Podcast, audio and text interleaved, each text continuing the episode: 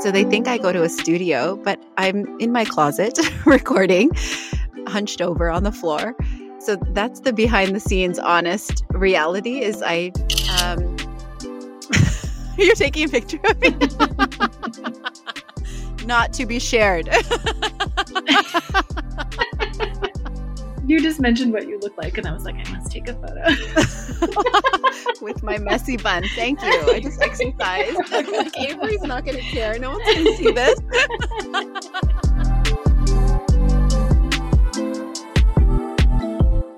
Welcome to the XO Conversations podcast. My name is Rishma Walji. Most people know me as a naturopathic doctor and PhD. Right now, I think of myself more as a life strategist maybe an emotion hacker, definitely a joy seeker, and always a travel enthusiast. Today, as we wrap up season one, I have a very special behind the scenes episode where I am being interviewed by the amazing and talented editor behind this podcast, Avery Moore-Kloss. Hi, my name is Avery Moore-Kloss. I am a podcast producer and editor, and I um, together all of the beautiful audio that Rishma sent to me for the XO Conversations podcast. I've been getting so many questions about how we put this podcast together, so I hope you enjoy our conversation.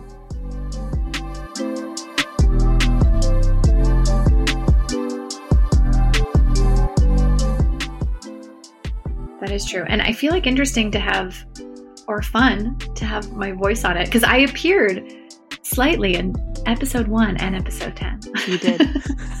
right. I just bookended my, my 15 seconds of fame in the XO Conversations podcast. and you're so good. You're so good. Oh, thank you. Wow. That's why I put myself in it, just so I can get that the accolades. So I guess I'm taking the lead on this one because we get to put you in the spotlight. Yeah. I guess so. Tell me what to say. okay, so give me a sense of like, I mean, obviously I've been here since it started, but tell me about the thought process of of deciding that a podcast was the next step in the XO universe. Uh, I think there's actually a few reasons I wanted to start the podcast. I mean, just generally being out there, I've tried other things. I've tried YouTube and social media and uh, although they were great, I didn't always feel comfortable on those. I think the audio format is really much more my style. I, I had an inkling about that. I didn't know until I started it. Um, I, I still like in person and better in front of an audience, one on one, like that kind of thing. I like the in person better. But I think second to that, the audio of podcasting is really enjoyable to me. I'm really having fun with it. Um, but it's been on my mind for a while. I think uh, even when I was working in practice and I started doing YouTube videos, I was thinking, oh, you know, it would be fun to do a podcast and kind of just talk about all the things that I see or that I'm thinking about. Um, but I think the real impetus to starting this particular podcast was that I had taken a break from the practice for personal reasons and I missed working. I missed my job. And when I was ready to go back to work, I thought, what are the things that I love about my job? This is one thing that's sort of, I guess, a benefit of being self employed. Like you can just decide how you work and what way you do it and how you're going to do it. And so I, I really thought about what are the things that I love about my job. And one of them is learning. Like that's the great thing about being in healthcare. You're just always learning. There's always something new. Every patient is different. Even if they have the same diagnosis, they have different circumstances. They have, you know, different obstacles in their life it's oh it always feels like problem solving and so there's always a learning aspect that i find really stimulating.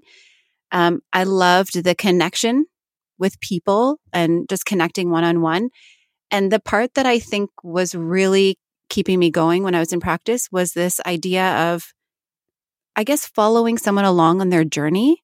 I, I, I think this word transformation is overused a little bit, but it is really that transformation where you see someone who starts from maybe not knowing what to do and then they feel empowered because of something they've learned, something I was able to help them with, and they get to this other side of feeling really good. And that whole journey part was something that just I really loved. I loved being there for people when they needed me and I loved being able to see them feel empowered. I, I always used to tell people my goal is not to have you come in to see me every week. My goal is to ha- teach you some stuff that you need to know so that you might call me and say, Hey, just want to tell you I'm feeling good, you know, but not have to come and see me as a patient.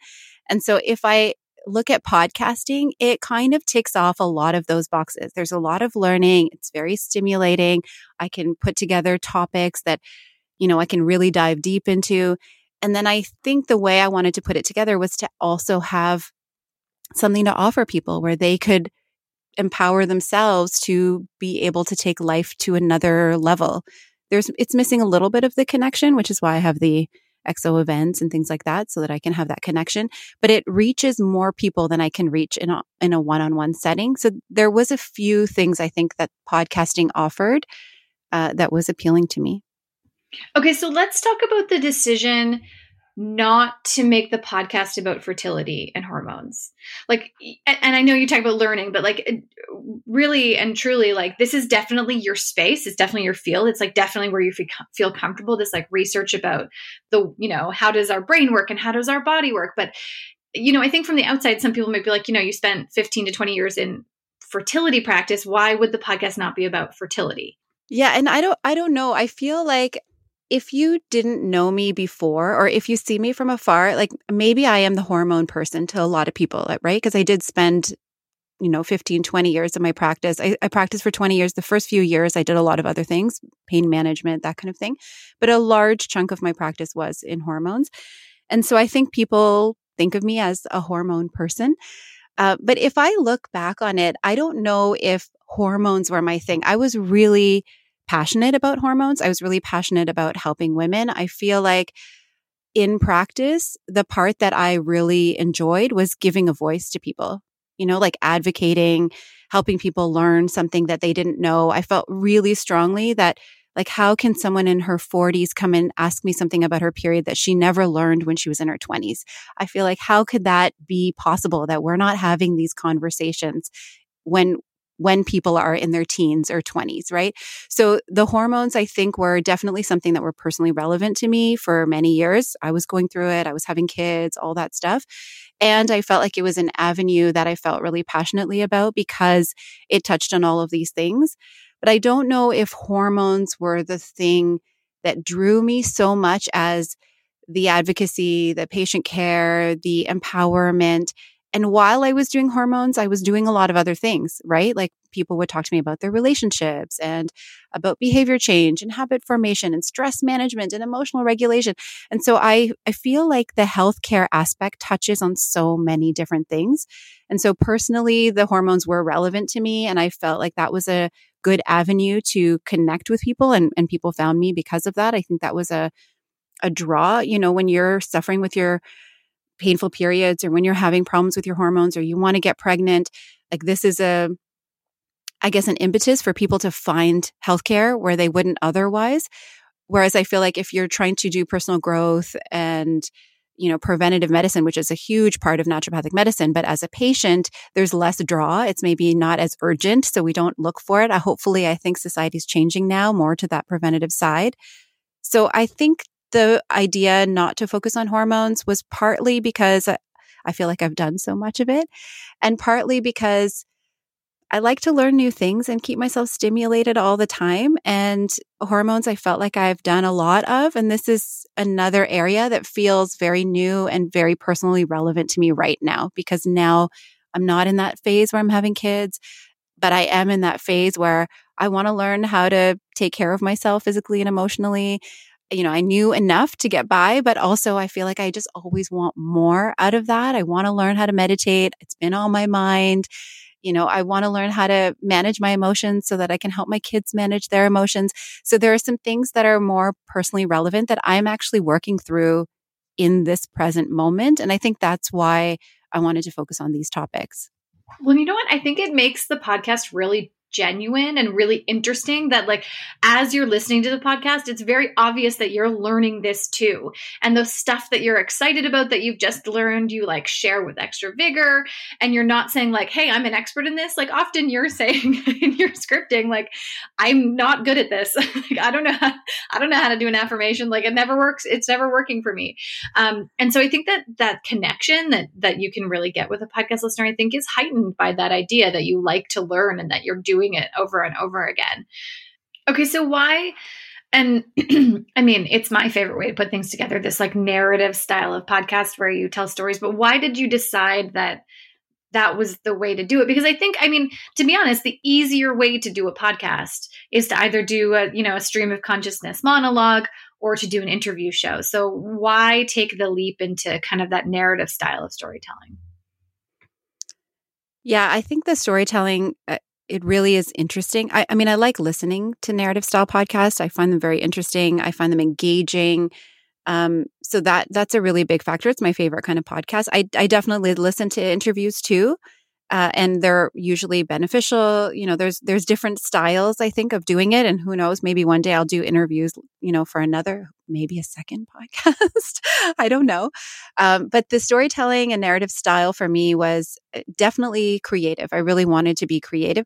I have all these thoughts right in my mind that are always going right? Like I'm always thinking and learning and trying to put stuff together. And I'm on a walk and I'm like, oh, maybe this is why I didn't make that habit. You know, like I have all these weird analytical thoughts that are health related.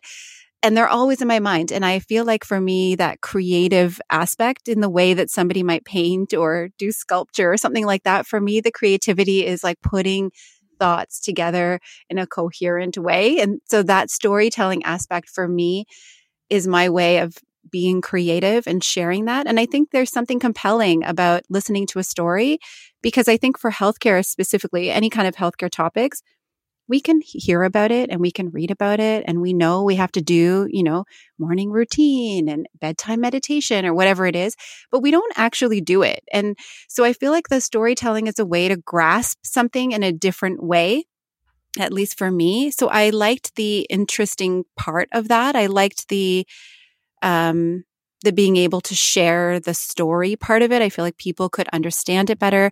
And for me, it was more creative that I could actually put my thoughts together in a different way.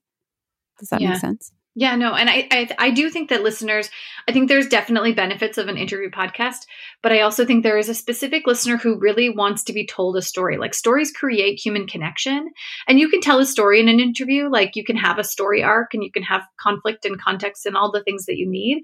Um, but I think that you you're such a natural storyteller that this was definitely the medium for you. Tell me where that comes from because honestly, I have never met anyone who didn't go to journalism school or like, you know, who's a author or a creative writer to begin with, who can do this. Like you just write a script and you send it to me and it's like beautiful and perfect and you've thought of every like little intricate detail. Like where did this come from? Where did oh, this thank you I'm going to save this part of the recording and play it for myself every day. this is your new affirmation. yeah, yeah. Thank you. Um, I don't. I don't always think I'm good at it. Like, thank you for saying that. I I feel. I don't know where it comes from. I, I think it's because I, I do presentations. Like that. That's honest truth. Like I don't think it's that you know, it just comes out of nowhere. I actually find writing really hard. I find it, you know, it takes a lot of effort and time. But I think the story part for me is eh, definitely because of my presentation experience. I used to give lectures, I would talk to patients, I would do workshops, you know, things like that.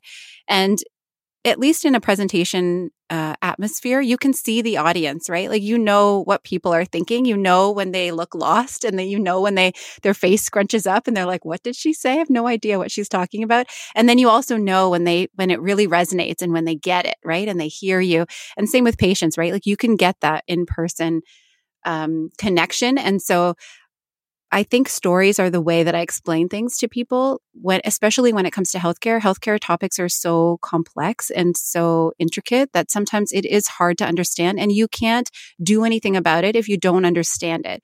And so I think it resonates with people when you tell stories. I like being told stories. I understand things when they're told in examples. So I think the storytelling for me comes from this presentation feeling. Um, I think I, I think I told you once I did this presentation, the, the most recent one that I'm thinking of is when I was doing a talk for endometriosis awareness. So I, I guess I should say for people who don't know what endometriosis is, it's when you have endometrial tissue that's is supposed to be inside your uterus, but it's not inside your uterus. So it might be, let's say, in your abdominal cavity, maybe it's attached to like your intestines. So that person would get bowel symptoms, like that kind of thing. And so if you think about endometrial tissue that's not in your uterus, it still responds to hormone fluctuations every month. And so for people who have endometriosis, they have they go through often a lot of pain during their cycles during their periods because this tissue has nowhere to bleed and it just causes scar tissue and all this stuff. Not everyone gets that kind of pain, but it's pretty much a major symptom for a lot of people. So I'm doing this talk for endometriosis awareness and I'm trying to explain what it is and why it's different for people who have endometriosis. It's not just a painful period, it's different. Something different is happening in their body mainly for the advocacy because I think a lot of people who have endometriosis aren't necessarily heard and understood in the same way or they don't get the diagnosis right away, etc. So there's, you know, I had a purpose for my talk.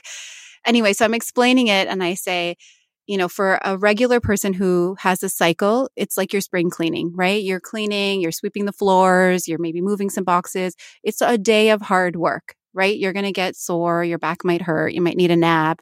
But for a person who has endometriosis, you're doing that spring cleaning.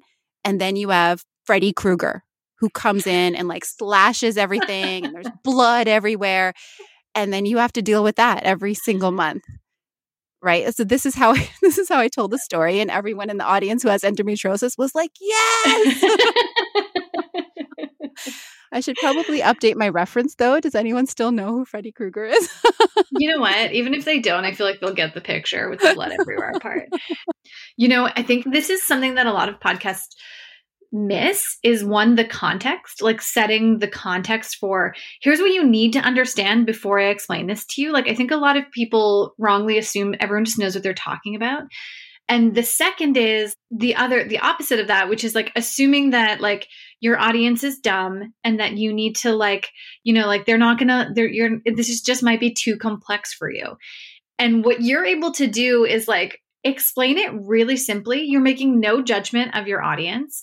You're making like you're coming at them being like, I know you're to understand this. Let's talk about it in a way that makes it really clear. And then let's like just keep moving. Like we got we've got like lots to learn here. Like you just have this natural way of moving story forward that I don't think a lot of people have and this like respect for your audience um, you're so good at setting up this like imagery, like having people like understand it and sharing stories from your own life and having your community share stories has been really wonderful too. Just like, like oh my gosh, that the Dash episode with Rishma Govani, like I just I just feel so grateful she shared all of that with you and, and just like what the dash means. I think so much about that too, right? So I think it's been really like this season has been a really like a labor of love on your part and on all the people who shared their stories, which has been such a beautiful part of it for me, just like editing through and I get to hear more than ends up in the in the story. So I feel super connected to all these people I don't know who shared these stories in your podcast. And I think that's that's such a special part of it too. Yeah, for sure. That's also something that I love too, being able to connect with these people and have really deep conversations. I, I, think that's the part also people don't see that we have, you know, hours and hours of conversation that don't end up in the episode. But sometimes it's just talking through a story. Sometimes it's figuring out the thoughts behind this particular topic um, you know, I don't go in with any agenda. I'm like, let's just talk. Let's talk about this topic and see where it goes, what interests you. And then we have a real conversation. And I kind of want it to feel like we're sitting in a coffee shop chatting about life and about the meaning of life, you know, and that's what we do. And then I pick out parts of the parts of the interview that make sense for that topic. Yeah, absolutely. No, I mean, all of this, a lot of this you've done before, like the storytelling and the connecting with people and the research on and health and psychology and all that kind of stuff. Was there something about this whole process that surprised you, like something you were not prepared for? I think I wasn't prepared for the the vulnerability that comes with this podcast. Uh, that's the honest truth. I, I mean, I think it's easy to be uh, in a professional setting you know, I, I, when I'm with patients, I can be a little vulnerable in the office, but most of the time it's about them. It's not about me. You know, I have this like professional air. Of course, I have to respect that what they're going through, all of that stuff. Even when I was on social media, YouTube, like I was the expert trying to explain things. I was trying to help people. And in this podcast, obviously I'm still explaining and still helping people, hopefully. But it's stuff that I'm going through personally right now. It's stuff that I don't feel like I have all the answers to. It's stuff that is happening in my real life. And so it feels extremely vulnerable to share real stories that are happening in my life about myself and about my family and about things that I'm struggling with. And hopefully I do it in a way that also is, you know, from it from a place of I've learned this thing you know, I have this experience. This is what worked for me. Maybe or maybe not, it'll work for you, you know, that kind of thing. But, but it feels uh, very vulnerable. That part I was really not expecting. I think I knew it, but then when you do it and then you release it and you don't know what happened and if anyone listened to it and if anyone thought like, what was that she was talking about, you know, it just feels very vulnerable. I would say that's the, that's the part that surprised me the most. Yeah, well, you know what? I think you did really well with that. And you were always so game for like I always have weird ideas. Like, can you send me home videos of your kids at the age that you're talking about them so I can make a scene and sound? And just those like little pieces that you're willing to put out there, like, oh my gosh, the thing I'll never forget is like your kid's reaction in the connected parent episode to getting the journal um, like I was actually crying. Like I'm editing. I think I texted you. I was like, and now I'm crying in a Starbucks, like, editing and crying about your kids being so thrilled about this because it's so sweet. But uh, yeah, I just want to commend you for like that vulnerability is so hard, especially if you're not used to this medium. Um, and it's also hard because you're talking so vulnerably into a microphone and you're like, are there people there? I don't know. Right. Um, and so to be vulnerable and just like send it out into the ether is such a hard, like a muscle that you have to that you have to exercise and and you just kind of like naturally came in and just like put it all out there. So oh you. thank you. It's funny because i mean i always ask my kids for permission to share that kind of stuff and i try not to pressure them or anything like that. But even the people i interview i feel like they share a lot of very vulnerable things about themselves and a lot of them have mentioned like you know you're also putting yourself out there, maybe not in those words, but they know that I'm not trying to portray them in a negative light. I'm trying to just show real life issues and I'm sharing my real life issues and hopefully sharing their real life issues in what I hope to be a respectful way. So I think it helps people open up too. And I, I've heard from people who have listened to the podcast that, oh, you know, I went through that too. I felt that too. And so I think it creates a real I don't know, connection for people that it's, this is real. It's not like I'm saying, oh, I have this all figured out and you need to figure it out too, you know? Yeah, absolutely. That's so true. When you think about the 10 episodes we made before this, is there a through line for you? Like, what's the thing that connects them all together? If there had to be a theme for the podcast, what, what is it?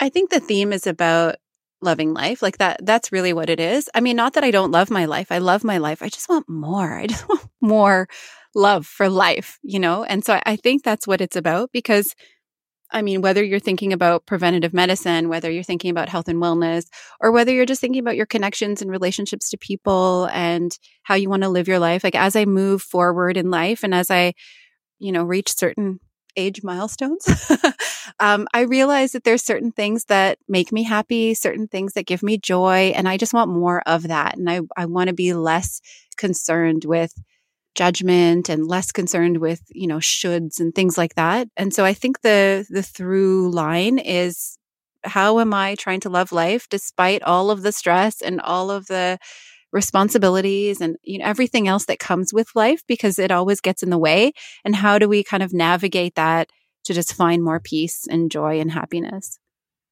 what's your favorite episode i mean that's really hard to ask like 10 i feel like they're 10 little babies but which one's the cutest baby Oh my gosh, which one's the cutest one? I like different ones for different reasons. Like I really liked the dash because I felt like it came together in a really nice way. I loved her story, but also I think that was the first episode. The first two I had a really hard time putting together and I felt like it was, you know, new for me. So they took a lot more effort, although I'm glad with the way they turned out. But that one was the first one that really came together in a script that I really knew what I wanted to share. I felt like it really highlighted her story really well. Um, I really liked the good enough episode too because I felt like I learned a lot from that episode. That one, I went back and forth with the interviewees multiple times because I was trying to figure out the answer. Like, how can we just be good enough? What if, what if I don't want to be good enough? What if I want to achieve something? Right. And so we went back and forth with the interviews, not because I was trying to get them to say something, but because we were actually trying to figure out the answer. what is the way to be good enough? I really liked that. Um, yeah, just so many, so many different things for each episode, right? Like I feel like this optimism one that I just, the, the last one that we did, that one was really hard for me. I think because life has been really tough recently. It was really hard and it happened on a, at a time in my life when I was feeling really down, like right at the w- end of winter. And I'm messaging you saying like, this one's really tough for me. I'm reading all about depression.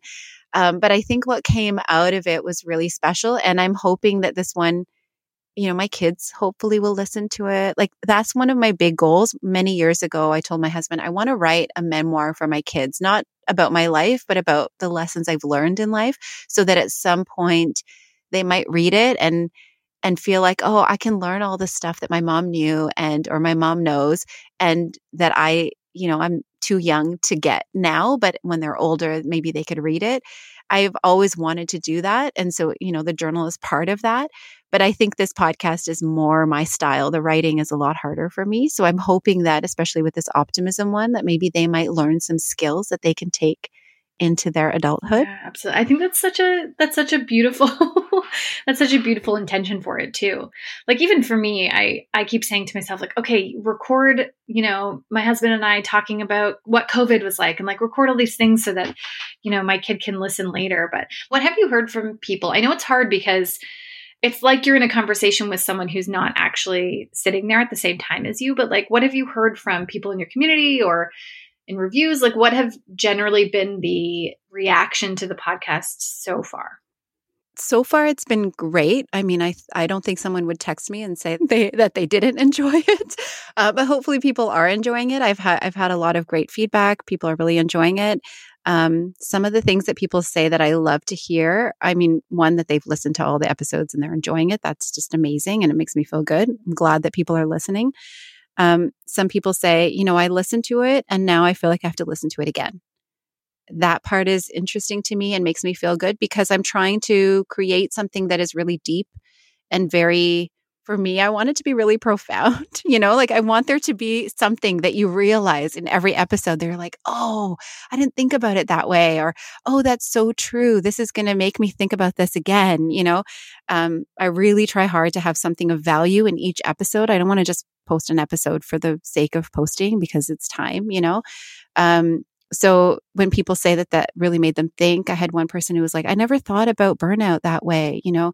That really made me feel great because I thought, oh, well, that's great because I hadn't thought about burnout that way. And when I did, I thought, this is great. I need to share it. So it, it's nice to hear that from other people that they're enjoying it and that it's making them think and hopefully that it's helping them in some way. Yeah, absolutely. Personally, I'm really excited to listen to it like 1 to 10 all the way through because I mean just the the way that I edit, I'm kind of listening to it in chunks. I'm never really listening to it all the way through. Like in my head, I'm stitching it together all the way through, but um, I'm really looking forward to actually like sitting down and listening to it now that I've now that I've been revealed from the green curtain. I will forge ahead into the XO conversations as a listener and not as, as an editor. Okay, so I think that something that happens a lot and i do a lot of training for podcasting and i say this out loud and people are like what? is how many hours it takes to create narrative content. It's astronomical if you really think about it. Like you know an interview podcast interview podcasts totally have lots of value. They are something that's approachable for a lot of podcasters to do if they don't have a lot of time, which is like, you know, your voice, someone's voice, we do some minimal editing. This is like very edit heavy, very story heavy, very script heavy. Um, like you've got, you know, hours of interviews that you pull maybe, you know, four minutes from. Um, so give me a sense, like if you pull back that green curtain and Rishma's back there writing a script, like how much time does this take you? Uh, way more time than I expected, for sure. oh my gosh, it took forever. Uh, and I, I mean, the reality is I was working on this podcast for months, months before I actually released the first few episodes. I was like, I need to have a few already done so I can release them slowly, you know. Um, months. Partly it was because I didn't know at the beginning how to do it, and partly it was because it just actually takes a long time. Um, so let me see, how long does it take? Well, I think about the topic. I talk to people about the topic. I explore the topic. I read like 52 journal articles about the topic. I read three books about the topic. And then I question the topic because I have to think about, at least for me, I, I really want to be able to come at this in a new way or each episode i want to i want to release it in a new way right like i want to think about it at least something that is new for me um, I want to think about it in a different way. So it takes a lot of time to put my ideas together. Funnily enough, that's the part that I love. It's the mo- my most favorite part is when I can just take notes, read, take notes again, read, put connections to ideas and, you know, think about one topic from neuroscience and then another topic from psychology, another topic from, you know, hormones or whatever. And I put it all together. That's the part that I love. Uh, but it takes forever. And then I have to do all the interviews. Most of them I use, some of them I don't for various reasons. Sometimes I have to go back and interview somebody again because we didn't figure out the answer.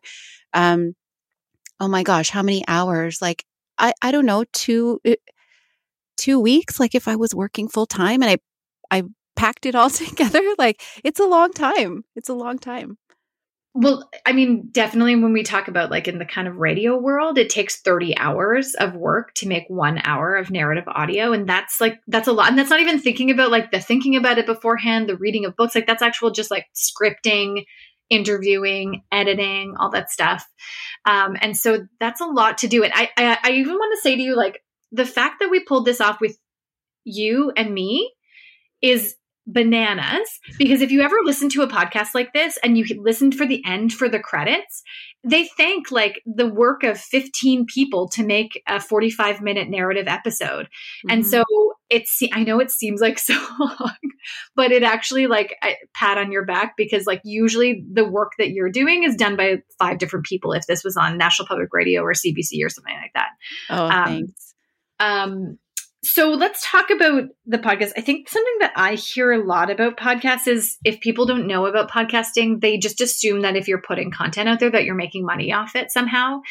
And so what content creators know is that like part of the journey is this like content I call it the content suck. Like just make new content out into the ether. Make new content out into the ether. And so give me a sense of like you know how this fits into your business world or not. Yeah, I, this is a really good topic, I think, for people, especially who are entrepreneurs and feel like they need to put out a lot of content. I mean, uh, of course, there's the society way we consume content, right? Like, I feel like we consume content so rapidly, and myself included, obviously. I read a lot, I listen to a lot, I consume content with a rapid speed. But there's this pressure, I think, for people who are in a business where they have to produce content so quickly almost like, especially in social media, right? It's like the next thing, what do I post? What do I post? Or, you know, put a podcast out because it's Monday, you know, that kind of thing. And so I think there's this pressure to produce a lot of content, which for me, I understand it and I understand why it's needed. I understand why it's necessary. I understand why if you have, you know, an audience that's listening, that they want this content. But I think there's a danger when you do it that way that it can be really superficial content. And so there's a balance between like how to offer people enough that it will help them, but also most content is produced for a purpose, right? Like you're trying to bring somebody into your business. A lot of times that's the reason they put stuff out there. And, and maybe it's good that they put it out there superficially because then it kind of attracts people to come and buy their thing. So I understand that from a business perspective. Um, for me, this podcast, I really didn't want it to be, I'm just posting for the sake of posting. I really wanted it to be a quality podcast. And I remember a couple at the end, the episodes at the end where we were stuck on a on a deadline and my creativity just like shuts down when I'm trying I mean I, I'm good with deadlines, but when it's creative stuff, my creativity just shuts down when I'm up against a deadline and I'm like, oh my gosh, I'm not going to finish it in time. And I actually told myself, I just, I just won't put it out. I'll put it out next week. Like I'm going to give myself that extra time because I really wanted the quality to be there. So how does it fit into my business? I mean, I I definitely have a business out of it now. I, I think I started more for creativity and I started more for the parts that I was missing about clinic. I missed connecting with people. I missed helping people.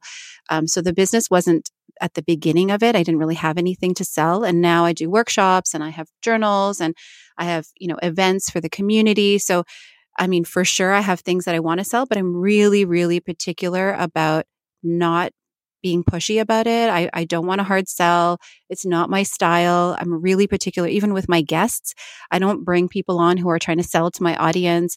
I, I'm trying to bring real people on, sometimes experts, but real people who have real thoughts about these things. So I think I'm really particular about that. Um, and, and how it relates to my business is I'm hoping that I can just help people and if they feel inclined, they feel that it helped them and they want to buy, you know, my series of journals or my workshops or come to my events, that's amazing. But I feel like that's not my purpose. I I think we all have multiple currencies that we function by. There's this financial currency, which is what runs a business and makes obviously the world go round. Like we all need money. But there's also this emotional currency that for me has always been a really, really big factor. Even when I was in practice, I mean, I was busy in practice. Uh, but I think I I was busy because I really focused on patient outcomes. I really focused on connections. And there was a time early in my career where, where I was thinking about like, how do I make money? How do I get busy? How do I, you know, fill my calendar? Of course, you have to think about that. You have to pay your rent and whatever. But I learned quickly that if I focus on the quality, if I focus on the people, if I focus on the outcomes, then the business part kind of, I don't want to say takes care of itself. You still have to work on it but it gets easier because now I believe in the things that I'm offering, right? And so it gets easier to market on that side of it. So with this podcast, I'm really intentional about trying not to hard sell. I mention it at the end that I have things people can buy. And if it helps them, great. If it doesn't, that's okay. The other type of currency that I think is important is this emotional currency. And for me, that emotional currency is when people say that it helped them. Like I need that. And I know that about my personality. It's a little embarrassing to say, but I, I know I need it. Like even when I would help a patient afterwards, I'd call them and I'd be like, how are you feeling? You know, I need to know that it worked because in healthcare, people come to you when they have a problem. They don't come to you when they're feeling good. And so I knew that for my, I guess, drive to keep doing what I do for, especially when I was working with really emotional, heavy cases, like the thing that made me happy was seeing someone's baby afterwards. You know, if I help them have a baby, I'm like, bring your baby for cuddles. Like, you know, I just want to, I just want to see a picture, like something it has to keep me going. And so it's the same with this podcast. When someone reaches out and they tell me that they liked it or they write a review or they send me a message or they ask me a question about the topic, that keeps me going. It's my emotional currency and and I really thrive on that. I really need it. I'm sure everybody does, but for me it's something that it's embarrassing, but I ask for it. I'm like, did you like it? people are like, oh, you have a podcast? I'm like, if you listen, let me know. well, that brings me to a question I have about feedback and maybe not feedback about like what people have said about the podcast, but as you're thinking about season two, how can people interact with how that comes together or like give you feedback about what they you know what they liked from season one that you could bring into season two or if they want to be a part of an episode like how can people uh, who are listening be a part of what's happening Oh, for sure. Uh, you can just reach out to me. I want to say on my website, that's probably the the easiest way, livingxo.com. There's a contact page. Um, you know, you can always connect with me. I check my emails. So that's probably the easiest way. I am on social media. I'm just hesitant to say reach out on social media because of my love hate relationship with social media. I have a feeling that I might not be on it for much longer. Um, but certainly I'm on there right now. And there's some really good benefits to social media because I do get a lot of messages and DMs and things like that. So I'm on Instagram, Living XO. There's a hyphen on or an underscore on either side. Um, I'm not so much on Facebook, but I do have a profile on there. So people can certainly reach out to me in any which way. But I think the, the website's probably the best way. And for sure, I welcome that interaction. Like I really try to respond to all the emails. I really try to connect with people. Sometimes I'll just have a conversation with someone ab- about a topic just for no reason because I, I like the interaction. It's really hard to put together a script and think about stuff when you're just staring at a computer all the time. You know, I really love that connection. People can come to our events and talk about stuff. We have lots of, you know, journal clubs and chats and things like that. And we're talking about all the same topics. Um, before we talk about season two, if you think about season one, I mean, like all this work you've done, all of the research that you've amassed, um, all of the storytelling that you've created, what are you kind of taking away from this season and the work you've done to to make to make this. I will I do want to say writing a, a 10 episode narrative season of a podcast is 100% like writing a book. Like you've written 10 18 page scripts. So congratulations to you. You did all that work, but I just I just want to know like for you, I know what as listeners we've taken away, but like what have you taken away from it? Oh, thank you because it it was a lot of work. Um what have I taken away from it? I mean, there's so many things. On a personal level, I feel like I've taken away the fact that I can do it and I can try something new and I can put myself out there in a different way. And I, I really find it stimulating to try new things. Um, that's a really big thing. Um, I feel, of course, I see my mistakes, and of course, I, you know, I'm, I see things that I want to improve on, but I feel really proud of what I did. So that's really I guess, validating for myself to feel like, okay, I wanted to try this new thing and I, I feel happy with how it turned out.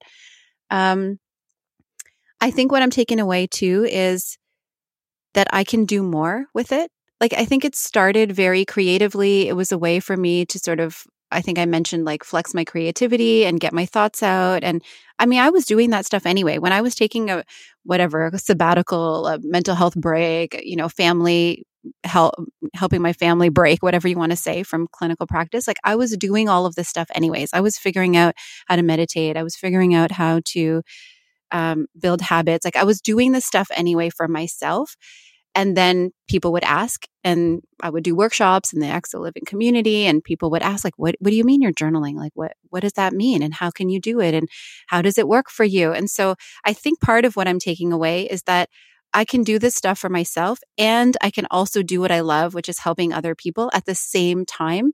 Whereas before it felt a little bit disjointed where I was like helping people at work and then I would come home and do stuff for myself. And there was a little bit of a disconnect, although there was a lot of overlap. This is like actually relevant and I'm doing it anyway. So I think that's really nice to be able to feel like, okay, I'm doing stuff for myself and hopefully it'll help other people. And hopefully my kids will listen to it one day and they'll learn from it. Um, so I, I feel like it's take uh, what I'm taking away is that I can do it and that I have more to more to give. Oh, I just love that idea of your kids listening to it later. Okay, so let's talk about like projects beyond this. What are you working on now? What is like connected, not connected? Like where where are you headed in the next little bit? Uh, I definitely have lots of ideas for season two. This is for sure. Uh, I don't know when I'm going to do it. Probably, you know, maybe aiming for like a fall launch for season two. I need some time to put it all together. The time, the time aspect has been, um, I would say, a challenge for me. This is maybe going a little off topic here, but you know, releasing every week is not easy. So I feel like I need some time to put it all together. So season two is definitely on my mind. I even have some stuff that's already started for that.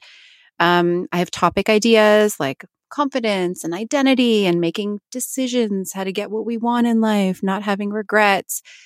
Uh, you know, my love hate relationship with social media that I've done so much work on already, but never put it all together because I'm still struggling on the fence with that one um, body image, finding purpose, boundaries, like all of these ideas. I have so many ideas for season two. So definitely want to put those together. And those are things that I'm thinking about anyway. And the other thing I'm working on, which I can't believe I'm going to say out loud because it's been in my mind. Say it. I really want to write a book. Um, I've wanted to write a book for a long time. It terrifies me. I find it intimidating because I feel like writing is hard for me. Um, but I really want to do it. And now that I've written all these scripts, maybe it'll be easier and maybe it, it means that I can do it. So I'm, I'm going to put it out there that I'm going to write a book. Um, it's been on my mind for a long time. And I think the, the strange thing is that I'm, I've only been drawn to write about stuff that I am learning. Like that, that's the part that I think is, I mean, besides the writing of the book is actually a lot of work, obviously, and the writing part is hard, but the writing about something that you're learning, I think, is a little bit more, I don't know, vulnerable or, a, you know, a little bit more of a chance rather than the thing that you're an expert on, you know. But I'm not interested in writing. I mean, I should probably. People would want to know what I'm an expert on and they want to know the information that I've gathered, and I don't want that to go to waste. Um, but I'm interested in writing about things that I'm learning. And I think I've always been that way. Even when I was doing my PhD, my supervisor told me that many people don't finish their PhD. Like most people, in fact, don't finish their PhD. And I asked her why. And I thought it was, you know, PhD takes a lot of work and you have to do a project and you have to do a thesis and you have to do all this field work and it takes many years and, you know, costs money, whatever it is. And she was like, no, actually, most people stop during the writing phase. Most people do all of the work. They learn all the things. They take all the courses. They do their project. They do all the research. They gather it all up and then they stop. And so for many years after doing my PhD, we, we had this conversation years ago. And for many years, I thought, oh, it must be because writing is hard. And that was what, and because I thought writing was hard. So that's what I thought. And now I'm thinking, oh, I wonder if also, if you're a person who does your PhD, you probably like to learn like me. I wonder if you're just done with the learning and now you have to spend another year writing uh, something that you already know just so that you can present it to other people Eh, so I wonder if there's this piece of like I already know this I need to move on to something else which sounds so strange but I think that's that's something for me that that makes yeah. a deal right? Like, like I already writing the dissertation as you go yes. instead of the other way around yeah, exactly. I don't know. Like I said, I think that I I really appreciate books where you can tell someone's like challenging themselves, trying to find new things because they're going to highlight the things that are really surprising or interesting. Like I think if you get too much into one topic, the things that are surprising and interesting are just like old hat to you and you kind of forget about it. And so I think it would eh, also be a really good tone match to the way that you've done the podcast also. Is this like, you know, thirst for knowledge. I feel like your expertise is really just in like learning new things, like pushing yourself, learning new things, like finding more, searching for the answer. You're so good at that. And so to take an audience along on the ride with for for that journey, I think I think is really smart. Oh, thank you. It takes so long to make sure that I'm saying things that make sense because I feel like I'm still putting it all together in my mind. So um yeah, there's a lot of effort that goes into that, but but that's the stuff that I'm interested in. So I'm when you get so it. into it too, right? Like we, I think on every single episode of this, there's been some comment from you in a script like, "Does this make sense? Like, am I making sense here?" And I'm always like, "Yes, I'm on board. That totally makes sense. Like, why would you even question that?" And so I, I see what you mean. You like extra analytical though when you're learning new things and and trying to like articulate it, right? Mm-hmm, mm-hmm, for sure. Well, I'm excited for season two. I want to hear all those episodes. As you're going, I'm like, yes, body image, yes, boundaries, yes, I hate social media. so you know I'm on board. I mean, what's what's your hope for all of this? Like for the body of work that is the podcast? Like what are you really hoping that you're offering to people? Like what are you hoping the listeners taking away from from all of it? What am I hoping that the listeners taking away? I definitely hope that people are finding ways to make things applicable to them, right? I feel like there's no one size fits all. And that's the danger of not doing one on one. I mean, I, I still love the one on one, I can do that, but the podcast allows me to talk to more people, so to speak. And so I hope that each person takes away what helps them individually and feels like they it motivated them it inspired them it taught them like it, i hope they take away something from each episode feeling like they have more in their toolbox to approach their own life whatever way works for them that's awesome. Well, thank you for looping me into this. And it's been such a pleasure to edit this and that you just like have trusted my artistic audio scene building because sometimes I would send you things and be like, I don't know if this is like what she was thinking. Um, but it's been really fun to like have that chance to be creative and to to build some scenes and sound and and to put it to the backdrop of of um, all the all the like wonderful work you've done and learning all this stuff has been really super fun for me. So so thank you it's so fun to work with you because one, you're just fun and we, we get along. so that's great. But also, you have this amazing creative vision and you have an amazing ear too, like for audio. It's just amazing. And I've learned so much from you going through this. So I really appreciate that I've been able to bounce things off of you because I otherwise I don't think I would have been able to put it all together in the same way. And I love our interactions. Like sometimes I'll write a note in a script like this is a really mic drop moment. Like we need a whoop whoop whoop, and you'll find you'll find some audio that's like perfect. oh, I know. I feel like we just speak the same language in the way that like when you make a like onomatopoeia sound, I'm like, yep, yep, I can find that. I can find that. so, so that's been that's been really nice too. Just because I, I definitely done projects where people say to me like, "Oh, this is the kind of sound," and then I, I get them a sound, and they're like, "No, that's not what I was thinking." And I'm like, "Can you explain? Like, can you just like tell me a little bit more?" And they like can't articulate it, so it's nice to kind of like be like, "Maybe this is what she means," and you're like, "Yes." yeah, and for you, does it is it interesting to find these sounds because it sounds so good when you're done, but sometimes you'll send me like a note, you'll be like, you told this bison story and I can't find a bison, you know, sound. Like I'm looking for hooves and I'm looking- I know. In an ideal world, actually, I did think for a brief moment that there is a bison farm near my house. I was like, maybe I should just go, but like I'm not gonna get stampeding bison. How am I gonna get that? Um, but yeah, I mean, I'm it's really fun. Um, I mean, I come from a world in radio documentary where like you just go out and get the sound from wherever it is. Like I'd be like, what bison farm was it? I'll fly there. Like that's not, obviously not going to work for this. So I have sound libraries, and eh, you know what? The funnest part for me is picking music because sometimes you get to a point in the story where you're like, okay, this is either like really needs like an emotional undertone or it needs something to move it forward. And so I spend a lot of time like playing music on my audio library and then playing the audio from my editor over it and like trying to like tone match. Um, and so that's really fun for me. I love I love that part because like a lot of times in radio documentary we don't use music and in podcasting it lets me like try out the music stuff. So yeah, this has been a learning process for me too. Because in a presentation, I use the stage, right? Like if I'm saying something, I'll go to one side of the stage and then I want to be dramatic and I move to the other side of the stage or I move my arms around. And so in audio, you can't do any of that stuff, right? Mm-hmm. Like I'm learning how to use intonation in my voice and I'm learning how to pause.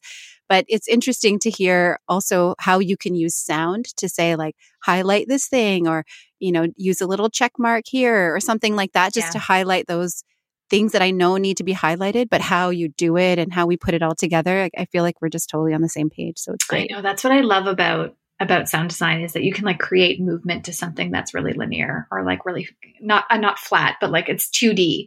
Recording your voice to me is just 2D. There's no imagery with it. So if you can mm-hmm. kind of like coax the mind along to hear something out of the left and out of the right. I wish I could do forward and back. Dolby Atmos lets you do that, but um, to kind of build that scene in someone's headphones while they're washing the dishes and they can kind of like stop for a second or to, or even to like stop music and tell them like hey, you should be paying attention now. Like that's that's so fun for me. Yeah, that was amazing too in that meditation episode when I was like, oh, I feel like I should interrupt myself doing a meditation. I didn't know how it was going to sound, but I mentioned it. And then you made this amazing montage of like right ear, left ear. And I'm like, oh my gosh, sometimes I just listen to my headphones in one ear. I need to put them both in. oh my gosh. At this point, Rishma, I have like a preset in my editor that's called um, Rishma in her head. what is that? it's like it's like the Rishma where you're like thinking something. So there's like a little bit of reverb on it because like echoing around in there, and it's got like some equalization to make it sound like a little bit further away and like kind of scratchy, so that like it's obviously not your like close podcast voice. It's like you talking to yourself in your head, like, you know, negative affirmations and those kind of things, or negative thoughts and positive affirmations. And yeah, you should see how many of those have a track Amazing. called Rishma in her head. Amazing. I love Good it. Stuff. That's awesome. Okay. Well, this was um, an absolute pleasure. Thanks for asking me to interview you. Love interviewing, especially when it's you. Thank you. So good. Thank you for doing this. And yeah, you just make it so easy. Oh, and congratulations on a, like a season well done. I'm going to put firework or like something sounds behind this. You're like, because because uh, ten episodes of a narrative season is a big is a big thing to celebrate. Thank you, thank you. Celebrate our wins, right? Yes, I know. Like cue like the bells and the I don't know sound makers. And just yeah. Really thank you. Oh,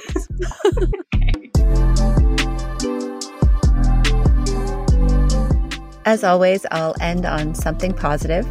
The past few episodes, I've ended on a gratitude. This time, it'll be a lesson. Just try. I wanted to try something new and different and interesting, and it's been so fun and scary and exciting and challenging. And it's opening up so many new opportunities and possibilities for me, both professionally and personally. So that's my positive thought for today. There was something I wanted to do, and I'm so glad I just tried.